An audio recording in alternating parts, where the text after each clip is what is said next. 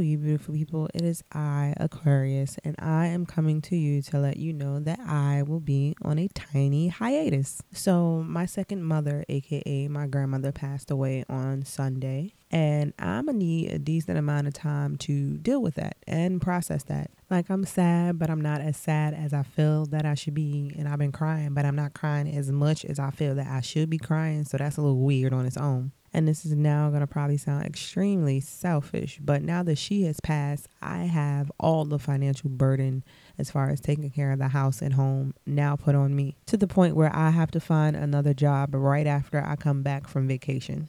My grandmother suffered from many things, but the two most prominent things was Alzheimer's and dementia. And I did an episode with her on here entitled The Time Capsule, where she talked about her getting ready to go to work and she ain't been out of the house in like four, five years. So some days she would have very good days where she knew exactly who you were and what was going on. Some days she had very bad days where she didn't know what the fuck was going on. And then some days she just thought she was living in her past life where she was on her way to work, taking the bus and going to see her clients because she worked as a home attendant. And my mom said randomly at the beginning of February while she was, you know, bathing her and getting her together for the day that she might not make it to her birthday. And I heard that while I was in the living room. I felt some sort of way about it because I'm like, why would you say such a negative thing? She gonna make it to her birthday? That's not nice. But obviously, she saw something that I couldn't see because some days she had good days and some days she had bad days. So you could never really tell when or if anything would happen. The morning of Sunday was a little bit of a bad day for her because she wasn't fully coherent, not recognizing anybody's names, looking at everyone as if she didn't know them. So we got her as comfortable as we could, you know, after we fed her and let her chill out in her little bed or whatever. And I checked on her periodically throughout the day like I usually do. But the last time I saw her was around 4:30ish that day. And when I went to see her, she was very coherent. I asked her, did she want anything? She told me no. Did she need anything? Did she need water? I asked her, did she know her name? She said that clearly. She knew my name clearly. I said, I love you. And she said she loved me back. And the clarity of what she spoke at made me feel like after finding out that she passed later on that evening that I probably interrupted her during that moment when they say, you know, your life flashes before your eyes before you go to heaven. Now, how did I come to that conclusion? It was probably all because of the edible that I had around like five o'clock that night before finding out, which explains why I was completely calm when I was told that she passed away.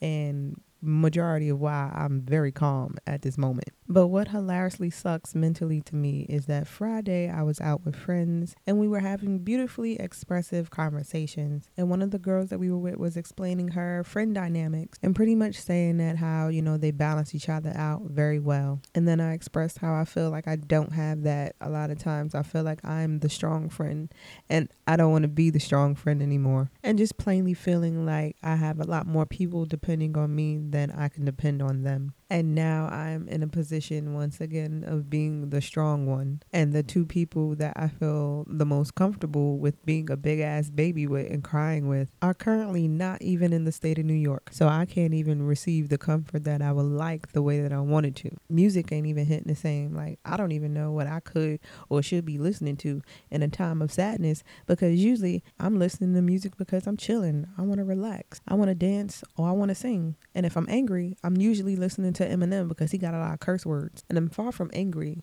more so sad because all of the mental plans that I had to go on after my vacation are gone. All the enthusiastic energy that I had to complete my projects is gone. All the excitement that I had to go to Rome next month is gone and I'm off this whole entire week, so I have nothing but time to sit and wallow in sadness. And all I want to do is just eat food for comfort. And I've been crying periodically and randomly, but I cry the most when I gotta tell somebody that my grandmother's passed away. So now I'm avoiding telling people and kind of avoiding people in its entirety because I don't want to be around nobody. And I know that's not good, but it's the truth and it sucks because I honestly don't want to deal with nobody emotions but mine in this time period. However, my mama has yet to have her big breakdown and big cry.